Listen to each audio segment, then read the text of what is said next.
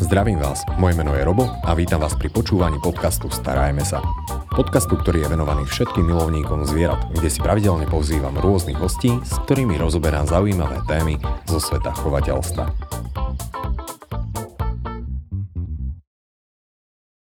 No a dnes sa dostanú na tému tí z vás, ktorí už tak dlhodobo očakávali, že nám tam niečo chýba. A to niečo to bolo exotické stáctvo. A preto som veľmi rád, že tu môžem dneska privítať Tomáša Strachotu, ktorý je chovateľom exotického vtáctva, dokonca by som povedal, že profesionálnym, lebo zúčastňuje sa aj rôznych výstav. A zároveň je to zakladateľ projektu Birdie Pevne verím, že som to správne vyslovil. Áno, určite. Moja angličtina je vážne veľmi zaujímavá. A teda ďakujem, že si prišiel a našiel si čas, lebo predsa len si mal celkom dlhú cestu. Ja ďakujem moc za pozvání. No a ja teda začnem s naším dnešným druhom, ktorému sa budeme venovať a tým sú zebričky. Ty si profesionálny chovateľ zebričiek. Áno. A mňa by tak hneď zo začiatku zaujímalo, že prečo práve zebričky si sa rozhodol chovať? Pretože podľa mňa sú oveľa zaujímavejšie, rôzne druhy takých tých exotických papagájov, farebnejšie, uškriekanejšie. Prečo zebričky? No tak se zebřičkama jsem úplně nezačínal. První, papou, první byli papoušci a gapornisové a měl jsem je ve voliéře v Hejnu. Jenomže brzo jsem poznal, že je to vlastně takový jenom odchovat, potom prodat mláďata a takhle každý rok. Nemělo to nějaký zvláštní cíl. A tou dobou jsem uh, odebíral časopisy, časopis e-fauna, kde uh, jeden chovatel, teď už můžu říct můj kamarád, uh, vydával seriál o výstavních zebřičkách, o různých mutacích. Mě to nadchlo, no a takže nech, netrvalo moc dlouho a v první výstavní zebřičky jsem měl v chovu. A teď už je to vlastně osmým rokem, kdy, kdy chovám exotické ptactvo a šestým rokem, kdy mám zebřičky. Hmm, takže už nejaké skúsenosti určite sú. Troška nám približ tie zebričky. Čo to je za druh, odkiaľ to pochádza, ako to žije v prírode, lebo mm, podľa mňa musíme podľa tohto dosť často vychádzať, keď sa im snažíme mm, určitým spôsobom zabezpečiť ten ideálny domov. Jo, to určitě.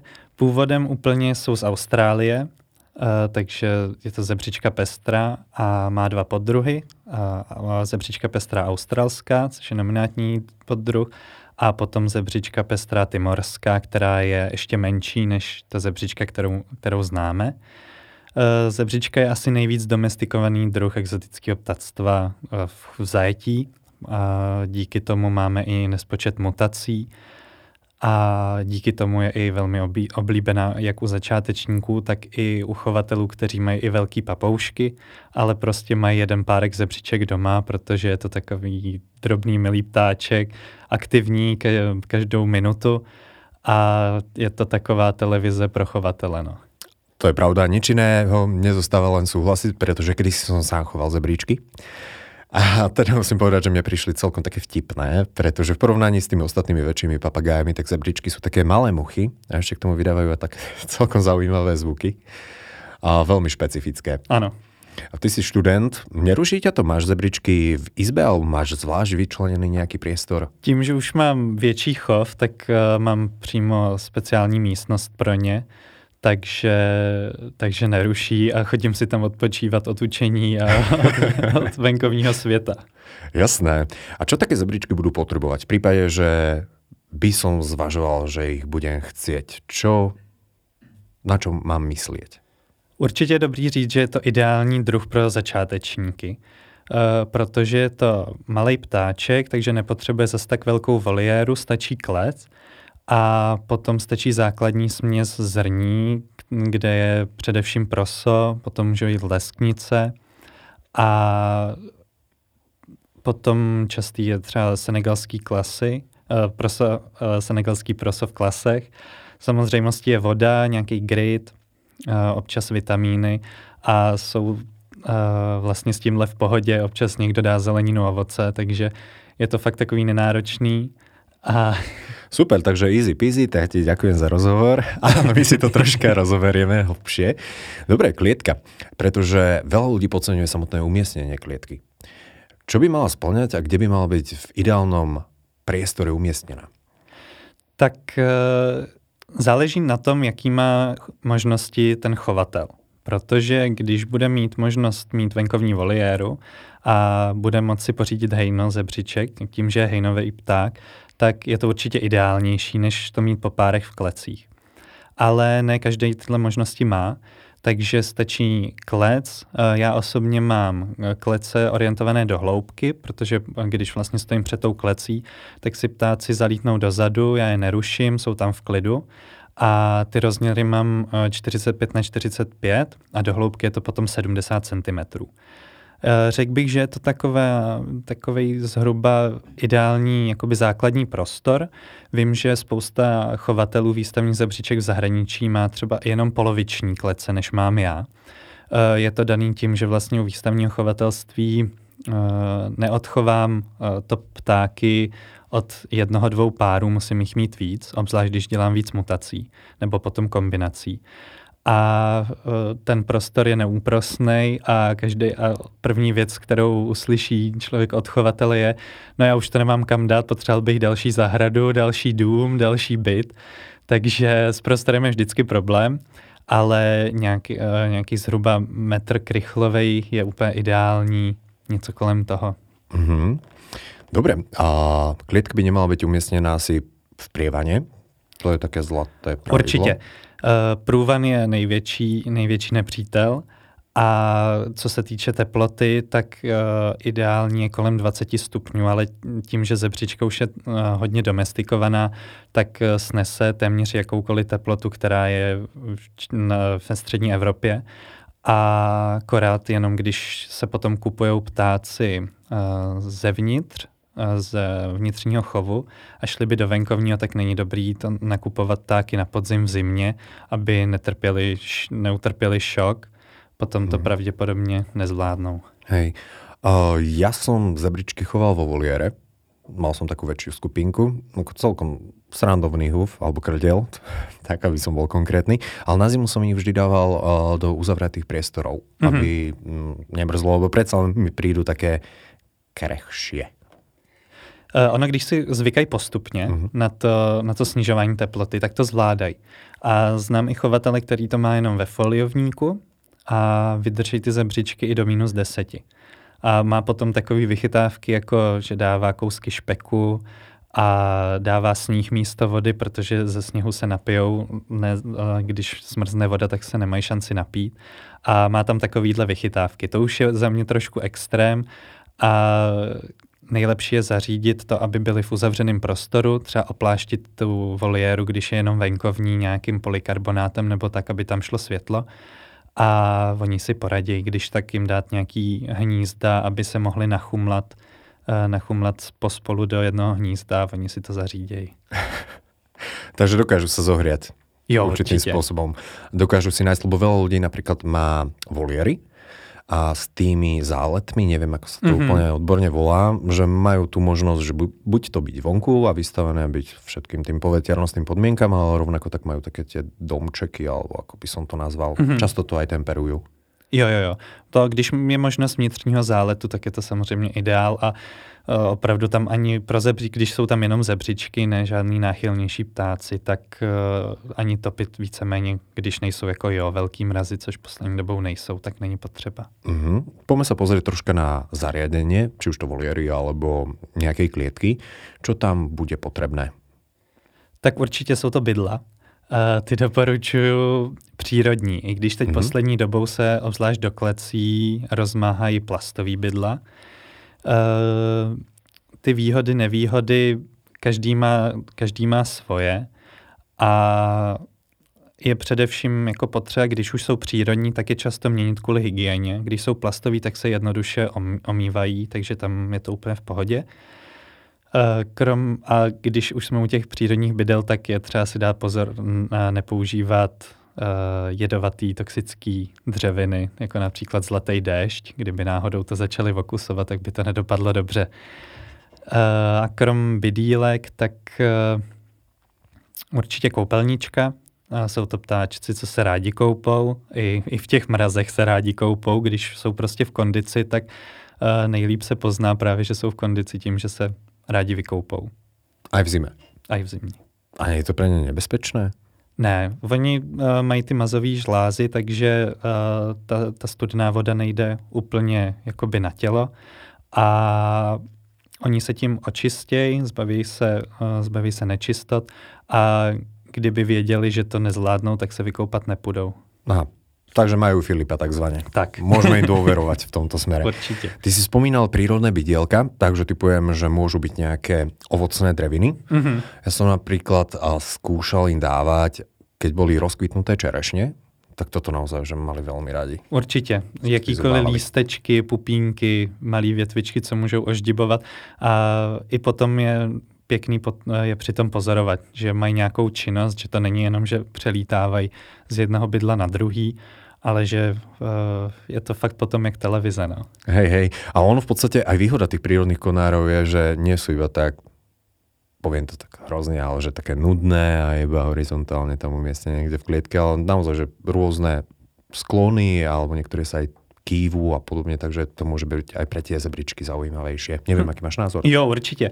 Je to tak a ty bydílka by měly být, pokud jsou uh, ty plastový nebo pokud jsou uh, i dřevěný, tak by měly mít různý průměry, aby to donutilo uh, hejbat prstama dost, aby tam nevznikaly otlaky. Takže když už plastový, tak uh, dávat pozor na to, aby měli možnost jakoby roztahovat různě prsty u nohou. Pri papagajoch sa veľmi často využívajú aj hračky, Mhm. zrkadielka alebo rôzne mm, barvené kusy a dreva. Ako je to so zebričkami? Ocenia oni takúto zábavku? Řekl bych, že to, co nejvíc ocení, je ten klásek senegalského prosa. Jedlo. který, který, když se zavěsí na klec, tak mají to jak houpačku, nakrmí se u toho a trvá jim díl, než jakoby to zrní z toho klásku dostanou. Takhle když přilítnou k misce, tak se najedí za chvilinku a potom zbytek eh, času, eh, pokud nemají co dělat, tak se můžou různě oškubovat navzájem a nebo sebe i. Takže vlastně tím, že máme takovýhle, eh, buď ten klásek nebo nějakou houpačku nebo něčím, něco, čím se zabaví, tak předcházíme těmhle problémům a škubání především. Takže môžeme povedať, že ako náhle by sa začali nudiť, tak ich to potom môže deprimovať určitým spôsobom a začínajú sa vyšklbávať. Jo, dalo by se to tak říct. A většinou, eh, když no, teda ty hračky, tak eh, je potřeba eh, to přizpůsobit jako velikostně. Že je potřeba pamatovat, abychom tam nekoupili eh, zebříce hračku pro Aru a, a podobně. No tak malo by aspoň čo objavovať, keď tak to povieme. Určitě. Fú, zaujímavé s tými zebričkami. Dobre, takže určite nejaké hračky. Vytrhávanie je veľmi častý problém pri papagájoch. Mhm. A toto je napríklad pre mňa novinka, že robia to aj zebričky. Je to méně častý Mhm. a paradoxně je to nejčastěji v hejnu, eh, když je menší prostor a je tam moc ptáků. Kdy eh, nedoporučuje se třeba chovat dva páry dohromady, protože by jeden pár mohl eh, utiskovat ten druhý. Takže se doporučuje buď jeden pár, nebo tři, většinou prostě lichý počet. Aby když se budou dva páry hašteři, tak ten třetí mezi ně vlítne a A urovná spory. tak tak. Dobré typy dávaš, by the way. A mm, aj si vyskúšal takú, že skupinu, že najväčšiu, akú, akú si niekedy choval? Ty to chováš po pároch? Si já chovám po, po párech. Uh, u výstavního chovatelství uh, je to potřeba kvůli rodokmenům a hlavně kvůli těm mutacím. Ale zkoušel jsem i skupinový chov a měl jsem ve voliéře 2x2x2 metry pět párů. A musím říct, že jsem nebyl moc úspěšný s odchovem a odchoval jsem za celou tu sezonu asi pět mláďat jenom. Což je na pět párů málo. Ale zase to bylo sranda je pozorovat. Tak to môže byť zaujímavé, lebo obyčajne so zebričkami sa spája také, to, že oni sa množia ako myši, tých bude strašne veľa. A Jo. teda asi není. Ono je tak. možný, že to bylo tím, že uh, ty výstavní zebřičky nejsou moc na ten hejnovej chov, že jsou fakt zvyklí po těch párech, tak možná to bude tím, protože jsem měl v hejnu výstavní zebřičky, ne ty normální, ty malí, Ja. který se tak dobře množejí. No. Takže také aristokratky si, si dávajú bacha, ale také bežné, tak tie, tie odchovajú veľa mláďat. No Dobre, zebričky teda klietku asi máme. Mňa by ešte zaujalo, čo používaš ako podstielku. Pretože tu na veľa ľudí dosť váha, Mhm. že čo vlastne dať na spodok klietky. Mnohí to riešia aj novinovým papierom. Otázne je, že či je to úplne najlepšie. Tak mohol No těch možností je fakt hodně a opět je to o tom, co ten chovatel o to očekává. Pokud má uh, klec v obýváku, tak ty ptáci hodně práší. A jakože fakt hodně. Protože to je odpad z peří, odpad uh, ze zrní, ty sloupky všelijaký, potom samozřejmě trus. A je to fakt hodně, i když se to nezdá, i když si člověk pořídí jednoho papouška, stačí prostě jeden, tak uh, toho prachu je fakt hodně. Mohli by sme zebričky označiť ako také celkom čistotné, alebo naopak tie prasata? No, trošku ty prasata. třeba když hnízdí, tak si nevynáší trus z hnízd, jako to třeba někteří ptáci mhm. dělají. Mm. A takže je hnízda potřeba čistit a i ohledně jako klecí se s tím moc nemažou. Je, uh, v přírodě je to samozřejmě jiný, kdy jako si musí fakt dávat pozor proti predátorům a podobně, ale takhle v zajetí je to už opravdu domi, uh, domestikovaný pták, takže to moc neřeší oproti papouškům nebo ostatním drobným exotům. Takže vyslovene, že zmenili svoje správanie v porovnaní s prírodou? Určitým spôsobom samozrejme ne, nepreorientovali sa na mesotypujem a, po, a podobne, ale zmenili určitým spôsobom uh, správanie. Ono asi kdyby se jim dal dostatečně velký prostor, tak by se k tomu zase vrátili. Tam jde o to, že vlastně oni to moc neovlivní na malém prostoru a musí to ovlivňovat ten, a uklízet ten chovatel. Že oni neovlivní to, eh, kde budou jíst a kde budou hnízdit, protože vlastně ten prostor je tak malý, že, eh, že nemají tu možnost. Takže to musí čistit chovatel v přírodě, kdy, nebo ve, v obrovské voliéře eh, by se dalo i odhadnout, v jakých částech budou hnízdit spíš a v jakých uh, budou žrát a kálet, proto, aby, si, aby se ochránili před predátorem. Takže ty instinkty tam furt jsou, jenom vlastně člověk tím, že zavře do menší klece, tak uh, jim nedává jinou možnost, než to dělat tak, jak to dělají. A treba sa potom o ne aj náležite samozrejme starať. Áno.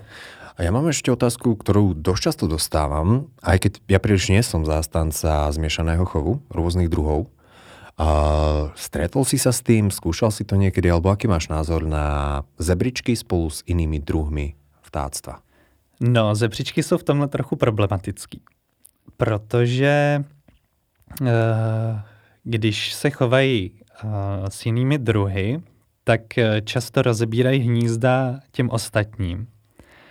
A Uh, Oblúbené spolubývajúce. jo, hodně no. Uh, ale jako proti společným voliérám nemám vůbec nic. Uh, doporučuji hledat uh, zástupce opět v Austrálii, nekombinovat moc jako kontinenty. Uh, takže doporučuji třeba holoubky diamantový, uh, astrildy bělolící, rýžovníky. Uh, ale vždycky doporučuji tam mít jenom jeden pár zebřiček, nemít jich tam víc, protože když, když je tam jeden pár, tak uh, bude možná trochu terorizovat jako ostatní, ale ne tolik, jako kdyby se tam utvořilo hejno zebřiček a ty potom terorizovali některý z těch párů, protože ostatní páry tam zase musí být jenom po páru. Hmm. A vlastně v tom je to kouzlo společný voliéry, že je tam několik párů pohromadě, že to není jeden, jeden druh, ale je to několik druhů. A co se týče kombinace s papouškama, tak je častá kombinace s korelama nebo s andulkama a to většinou funguje bez problému, že si ty zepřičky nedovolejí na ty větší papoušky, ale výjimky ctí pravidlo, takže i takový zepřičky se najdou, co se oženou po korele. Zaujímavé. Pritom jeden z najmenších chovaných v podstate exotov a ako počúvam, tak celkom veľký terorista. Áno na tie ostatné druhy. Ja napríklad nikdy som neodporúčal kombinovať tie strieldovité, alebo jednoducho povedané to so špicatým zobákom, nekombinovať zbytočne s tým, čo má ten zobák zahnutý. Mm-hmm. Ja mám osobne takýto názor a je celkom príliš sa mi nedarilo v tejto kombinácii, hoc boli voliery. Takže asi to záleží chovateľ od chovateľa. Jo, určitě. Ono stačí mít jinak potočnou voliéru a bude to fungovat u každého jinak. Ty, uh-huh. ty niance jsou tam tak, tak jakoby variabilní, že fakt si musí chovatel najít ten systém. No. Čo ak chceme odchovávať zebričky? Čo budeme potřebovat? Eh, na ten prostor pro hnízdění tak je možností opět spousta. Eh, zebřičky využijou budku, a to ať s otvorem nebo polootevřenou, či košíček nebo nějaký ple, nějaká pletená, uh, pletená budka vajíčko se prodává hodně ve Zverimexech, tak v tom taky dokážou uh, zahnízdit. Uh, staví si hnízda, takže potřebuji nějaký hnízdní materiál. Nejčastěji se doporučuje kokosový vlákno, to taky používám uh, společně s jutou. Ale postaví si i ze sena, postaví si ze zvířecích chlupů, z peří, uh, co najdou v kleci, to si tam nanosej. Takže když budou třeba ve voliéře, tak uh, a bude tam, budou tam traviny různý a podobně, tak si to, tak, tak si to pozbírají a oni si postaví hnízdo, aniž bychom nechtěli, aby si stavěli. Hej, prepáč, že sa tak usmievam, ale ja si pamätám na tie staviteľské, architektonické kolosy, čo postavili zebričky a teda vyzeralo to vážne hrozne. Ale mláďata v tom dokázali odchovávať, takže bolo to fajn a oni majú veľmi zaujímavé práve tie mláďatka, lebo keď to tvoria tie zobáčiky, tak tam mají tak něco farebné. Mm-hmm. Jo, mají tam papily. Ještě když se vrátím k, tomu hní, eh, k těm hnízdům, tak záleží pár od páru. Uh, některý si tam nanosí tři stýbílka a na to snesou vajíčka.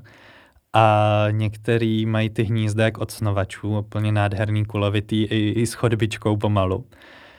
A záleží hodně na tom materiálu. Tohle si dokážou postavit z kokosového vlákna, když jakoby, uh, to je dostatečně dlouhý ty vlákna a snáší průměrně 4 až 6 vajíček, někdy 3, někdy i, až, i 8 může být.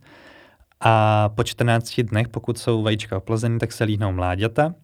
E, ty právě mají e, na, na, postra, na stranách zobáků papily. E, takhle se dá, dají poznat i mláďata různých astrildů a roz, rozlišovat u mláďat podle barev a podle tvarů papil a zobáčků a potom vlastně i jsou jinak zbarvený už i mláďata v závislosti na mutaci. Může se objevit i červenooký mládě, to je mutace eh, mramorová červenooká. A když jsou v hnízdě červenooký i černooký, tak některý, uh, některý rodiče mají problém s krmením těch červenokých. Takže na to si dávat pozor potom, když bychom chtěli... Jsou uh, zaujaté voči vlastnému potomstvu? No, ono, uh, jak jsou ty černooký přírodnější, nebo je to mhm. přirozenější, tak dávají přednost jim. Takže potom uh, buď funguje podkládání mláďat jinému páru, nebo, nebo, uh, nebo, nebo no vlastně je to jediná možnost. Nedá se dokrmovat zebričky? Lebo jsou různé zmesy a respektive také mlieka, jako keby. Jo, jo, jo, dá se dokrmovat, ale my, jakoby, já bych si na to netrouf. U těch zebřiček už i andulku je těžký dokrmovat a to je to 20 cm papoušek. Nedovedu si představit úplně, jak bych dokrmoval od, od mládí až po dospělost zebřičku. Je pravda, že jsem viděl spoustu videí, kdy to takhle především zahraničí chovatelé dělají. A je až srandovní, jak potom si ty zebřičky t- tak ochočí, že fakt lítají za ním. Je to jak ochočený papoušek ale uh, ten zobáček je tak maličký, že to chce fakt precizní práci a je to ještě častější krmení než u papoušků, že je to, mají malý volátka, takže je potřeba často to dokrmovat. Uh-huh. My jsme se ještě příliš nedostali, teda respektive spomínal si, k potrave zebričiek. Uh-huh. Čo je taký základ, čo môžem doplniť? Využívaš aj nejaké výživové doplnky alebo mm, niečo sa vyskytne takého zaujímavého v klietke? No, Základem je určitě ta směs zrní. A s tím, že pro zebřičky se říká stačí proso a odhnízděj uh, i třikrát. Uh, já osobně si nechávám dovážet směs z Holandska přímo pro výstavní zebřičky, od, uh, která je složena podle jednoho chovatele, mistra světa. A to je hodně z drobnozrnného prosa, je tam několik druhů a potom je tam lesknice, a vlastně to je všechno. Tam je ta variabilita tím, že je tam senegalský proso červený, žlutý, potom japonský proso a, a trošku červeného prosa normálního velkého. Uh, ty zebřičky se spokojí s jakýmkoliv takhle drobným, takže uh, může se zkusit len, může se zkusit niger, ale ne každá zebřička všechno přijme, takže chce to potom prohrábnout mističku, zjistit, co, co vůbec žerou, co chtějí žrát a podle toho zkoušet a, a když tak zase vysazovat ty dané směsi. Buď se dá koupit hotová směs, jak ve Zverimexech, tak různě na burzách, eh, v e, na e-shopech, anebo jednotlivý složky a míchat si sám. Mm-hmm. a doplnky stravy? Nejaké jo. maškrtky, tyčinky, je to nutné, není to potřebné, alebo spestrenie stravy. Mm-hmm. Aké jim dáváš? Tak ty tyčinky jsou super, především takhle, uh, takhle pro mazlíčkáře, uh, ale řekl bych, že je to vlastně taková variace od toho klasu senegalského prosa, kdy se tím zabaví, oni vlastně, je to jediná činnost, kterou tam budou moc mít, uh, tak při krmení se zabaví tím, že to z toho loupou, trvá jim to díl a zabaví se. Uh, ale vlastně stejnou úlohu dokáže udělat i ten, sen, i ten klásek toho prosa. Mm. A doplňky jako takový při hnízdění je potřeba dodávat uh, nějakou formu vápníku. Uh, dávají se vaječné směsi. Ty jsou buď domácí nebo průmyslový. Domácí jsou především uh, ze tří Eh, ze tří ingrediencí z vařeného vajíčka, mrkve a strouhanky. Ty průmyslově vyráběné jsou už hotové, prodává se to v pytlích a to se jenom nasype do, do misky a, a je to hotový. Já používám tu průmyslově vyráběnou s tím, že tam ale ještě přidávám uh, takové granulky, které nahrazují uh, neklíčený zrní, protože jsem neměl dobrou zkušenost, když jsem si to klíčil sám. Moc se mi to nevyplácelo, protože to často plesnivilo, ne, nedokázal jsem najít ten správný recept na to. A potom tam ještě přisypávám uh, práškový vápník, aby měli samice dostatek vápníku pro tvorbu skořápek. Může se stát i, že samice snese vajíčko bez skořápky nebo jenom s hodně tenkou skořápkou, kde to často uh, roz, rozbijou to vajíčko a naťuknul jsem naklíčený zrní, tak pokud si chovatel troufne, tak je to určitě super věc na dodání různých minerálů, vitamínů a tak. Případně zelenina a ovoce, který už jsem zmiňoval, anebo i zelený. Nejčastější jsou listy květy pampelišek, může se dávat jitrocel, ptačinec, žabinec. Opět dát pozor, aby to nebylo jedovatý. Alebo chemicky ošetrené. A nebo. A nezbírat pri cestách. Ako dlho môžu nám takto žiť zebričky doma? Uh, znám případ devíti let. Řekl bych v průměru je to tak 3 až 7. Mm-hmm. Záleží asi od genetické predispozice a aj o starostlivosti. Mm-hmm. No, je to jak, jak u lidí, je to jen prostě takhle, takhle to vypadá, že tři roky je hrozně málo, ale vlastně v přírodě během těch tří let dokáže zebřička odchovat dalších dalších 40 mladých, takže takže to zase tak málo není. Uh-huh. A v zajati samozřejmě tým, že my eliminujeme všetky ty negativní faktory. Pochybujem, že někomu lieta jastráp v obývačke, který by chytil tu zebričku. Takže jim dokážeme troška preložiť ten život. Máš ještě nějaké zaujímavosti, čo sa ti udialo v chove? Alebo vlastně, mm, ako si úspešný, čo sa týka vystavovania tých zebričiek? To no. by mě ještě zaujímalo. Eh, je to hodně zajímavá práce, je to sportovní chovatelství. Stejně jako eh, je olympiáda, tak my máme výstavy a ty výstavy jsou různý. Je to okresní výstava, speciální výstava pro jenom pro jeden druh a potom jsou různý mistrovství republiky a je i mistrovství světa.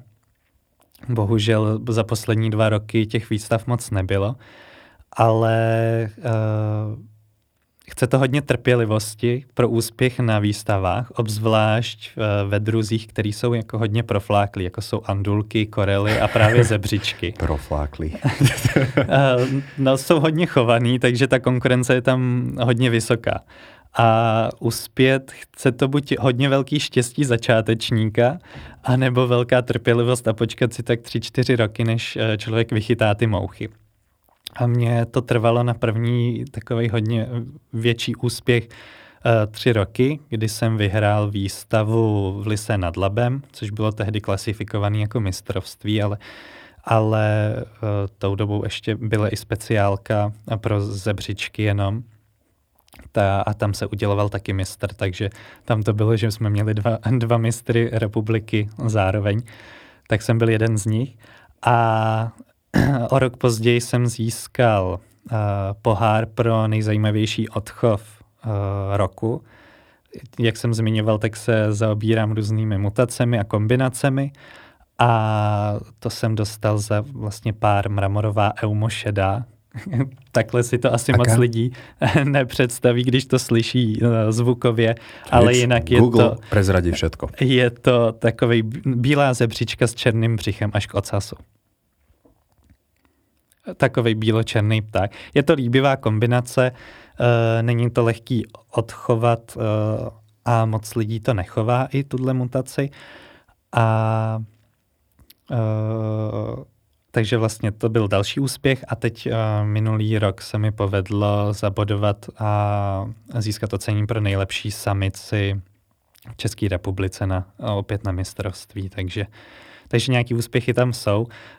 Uh, můj cíl je vyhrát uh, mistrovství světa ně, někdy tak, tak a to se jde do Austrálie, hej? Do domoviny ty zebriček.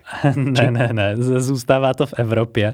Letos, uh, vždycky je to v lednu, letos měla být v Itálii, kvůli ptačí chřipce to bohužel bylo zrušený, jinak, jinak už bych měl i výsledky z jednoho mistrovství. Tak snad příští rok, no. No, v každom prípade budeme všetci držať palce. Ja ti ďakujem, že si si našiel čas a prijal pozvanie a porozprával si o tomto zaujímavom druhu. A vo finále každý jeden host alebo hostka dostane možnosť odkázať, dať nejaký tip ľuďom, našim poslucháčom, ktorí či už to majú zebričky, alebo zvažujú, že by to mohlo byť také zaujímavé spestrenie. Mm-hmm ich chovateľstva? No já myslím, že spoustu toho bylo řečený o tom, že nejdřív je potřeba hledat informace, až potom si kupovat ptáky, takže to každý si dočte v každém článku a, a každý chovatel mu to poradí.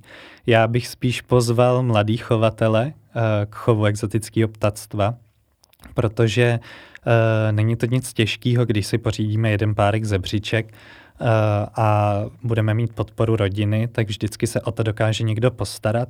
Neříkám, že je to jednoduchý, tak eh, jako třeba eh, chování hadů, kdy stačí nakrmit jednou za čas, ale... Právě jsi si získal všetkých teroristů, dobře. ale je potřeba se tomu věnovat každý den. A, ale dá se to zvládnout, takže bych chtěl pozvat všechny nejenom mladý chovatele samozřejmě, ale, ale tím, že kam přijdu, tam snižuji věkový průměr ve všech organizacích, ve kterých jsem členem, tak, tak bych byl moc rád, kdybych tam mohl přivítat i, i další nadšence. Dobre, ja si myslím, že veľmi krásny záver. Naším dnešným hostom bol Tomáš Strachota. Ešte raz ďakujem. Ja ďakujem za pozvání. Počúvali ste podcast Starajme sa s Robom Šemerom a ak sa vám tento podcast páčil, môžete sa prihlásiť na jeho odber v aplikáciách Apple Podcasty, Google Podcasty, Spotify, rovnako nás nájdete na YouTube a všetky nahraté časti nájdete aj na internetovej stránke starajmesa.sk.